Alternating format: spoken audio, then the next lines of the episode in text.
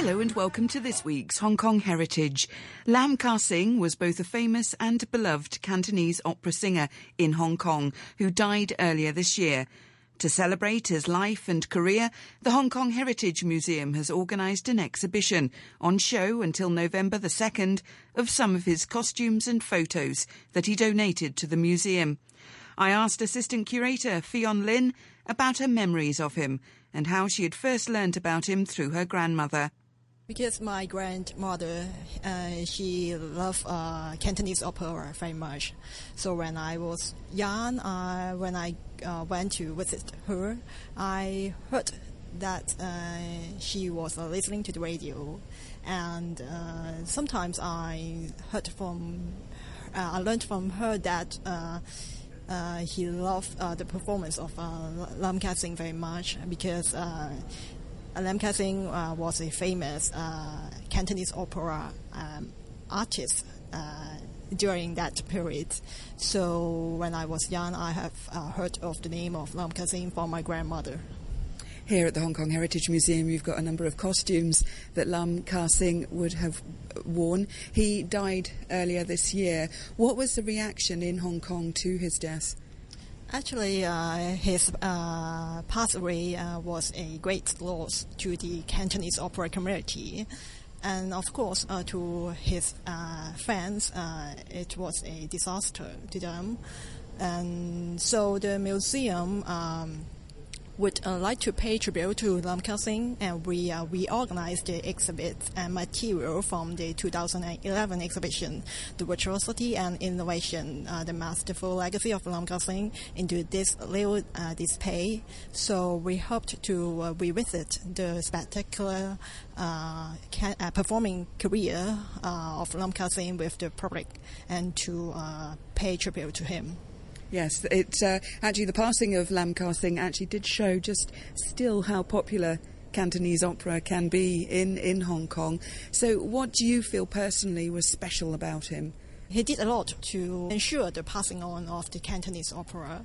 For example, he did a lot of uh, revolutionary changes uh, in the Cantonese opera. For example, he was the first uh, person to uh, introduce the projection of the subtitle uh, during the performance, and he uh, also used the dimming of the light instead of uh, closing the curtain to change the screen. Okay, so actually the subtitle probably uh, uh, resulted in more people understanding yeah. the plot, um, understanding the storyline. So, um, Lam Kar Sing, where was he born? He was born in Hong Kong in 1933. And uh, when did he did he come from a, a, performing background, or did he decide to become a Cantonese opera singer by himself? Actually, his father was a Cantonese opera lover. So when Lam Kar Sing was young, he went to the theater to watch the Cantonese opera performance with uh, with his father. I'm talking to Fionn Lin at the Hong Kong Heritage Museum. We're here at an exhibition, A Voice for the Ages, a master of his art, a tribute to Lam Kar Sing. Lam Kar Sing, who passed away earlier this year, was born in 1933. So in front of us, we've got actually some of his costumes. We have as that uh, five costumes uh, from uh, Dr. Lam's collection and to display to the public in this exhibition. Tell me what sort of role he would have been playing here. Uh, this is the pink grand armour embroidered with unicorn motifs and a martial flag worn by Lam Kar Sing in Chow Yu 1980 to the 1990s, and it was donated by him to this collection at the Hong Kong Heritage Museum. So, what are all these? I mean, it's a spectacular embroidered costume, loads of work has gone into it, but what are the almost like flags, poles, and flags coming out of the back? Actually, this is uh, the Grand Armour worn by the general in the Cantonese opera play. So you can see in the uh, martial fat, uh, there are uh, the name of Lam Kar Sing is embroidered on the fat.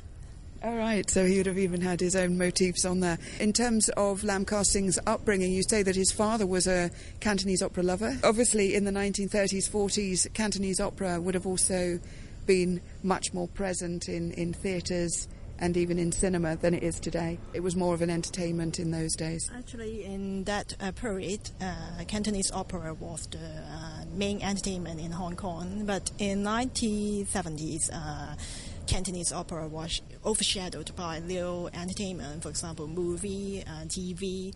So Lam Kar Sing, to preserve Cantonese opera, he signed a contract with the Rediffusion Television to uh, perform a number of Cantonese opera in the television so that uh, the audience was uh, broadened and many people they can uh, enjoy Cantonese opera uh, from the TV Okay, so Rediffusion Television actually took the idea of Cantonese opera and actually put it on as a form of more modern entertainment in terms of television.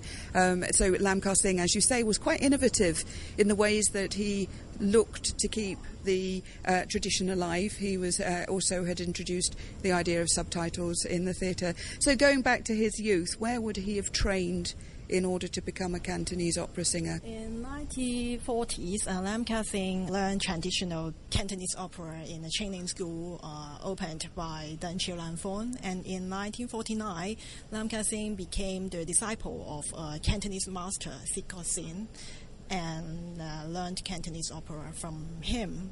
Would he have learnt then not only the singing but some of the martial arts, or was that done by other performers?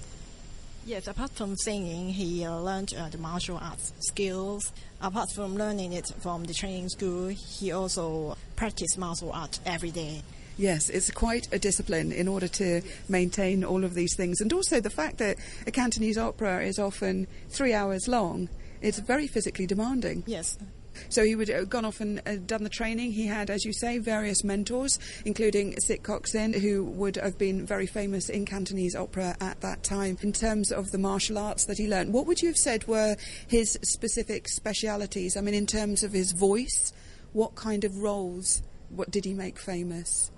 Actually, he uh, was uh, performed as the uh, principal male role, recall Man Mo Sang, in Cantonese opera.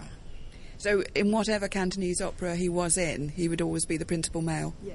I would like to say something about Lam Kar Sing that uh, I think he did a lot of uh, contribution to the Cantonese opera. In 1993, after his retirement from the stage, he uh, set up the Lam Kar Sing Foundation and to dedicate himself to the development of Cantonese opera and to ensure the passing on of this uh, traditional art form to the up and coming uh, actors. For example, he um, organized a lot of uh, seminar and talks to the public and also to the uh, up and coming actors so that uh, his uh, performing skills um, can be shared to other peoples.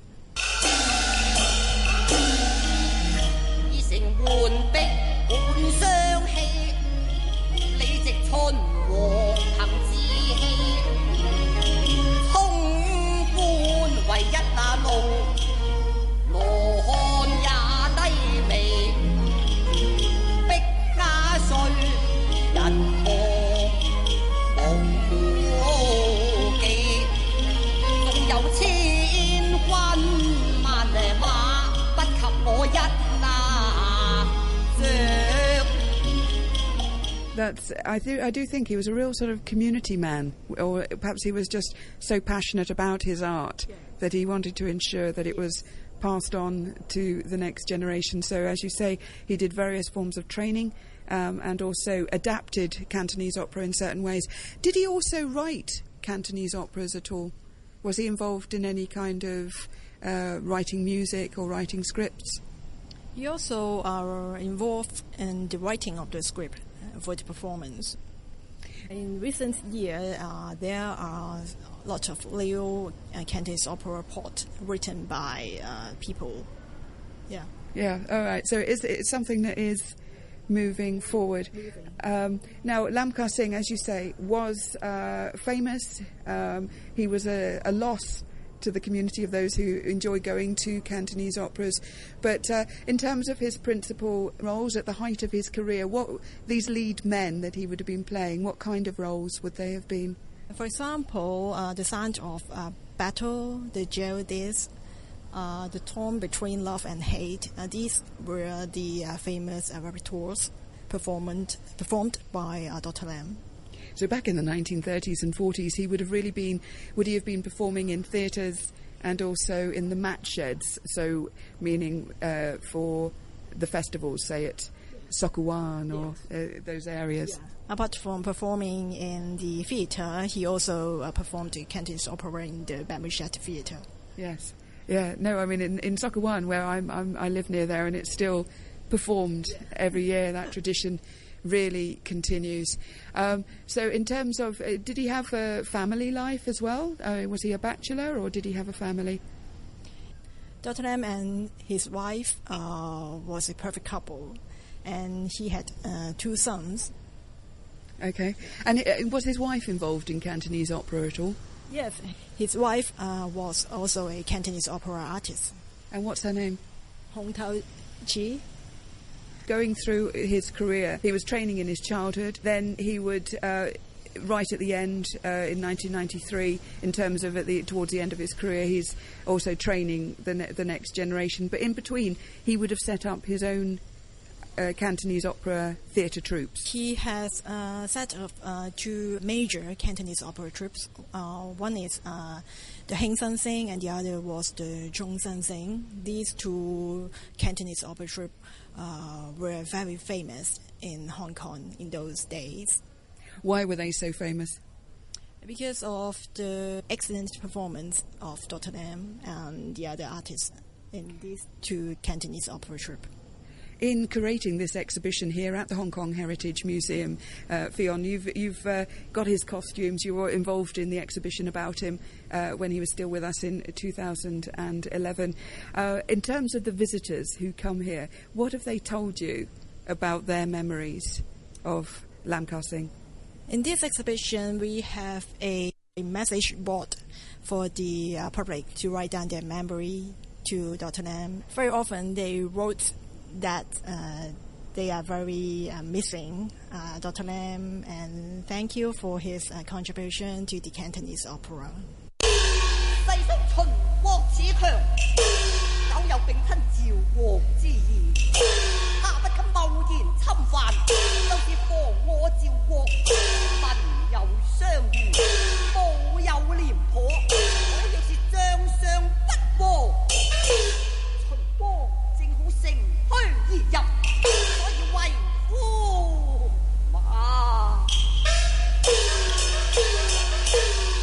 My thanks to Fionn Lin, Assistant Curator at the Hong Kong Heritage Museum, talking there on the exhibition A Voice for the Ages, A Master of His Art, a tribute to Lam Kar Sing, which is on show until November the 2nd. Thanks for listening and join me next week on Hong Kong Heritage.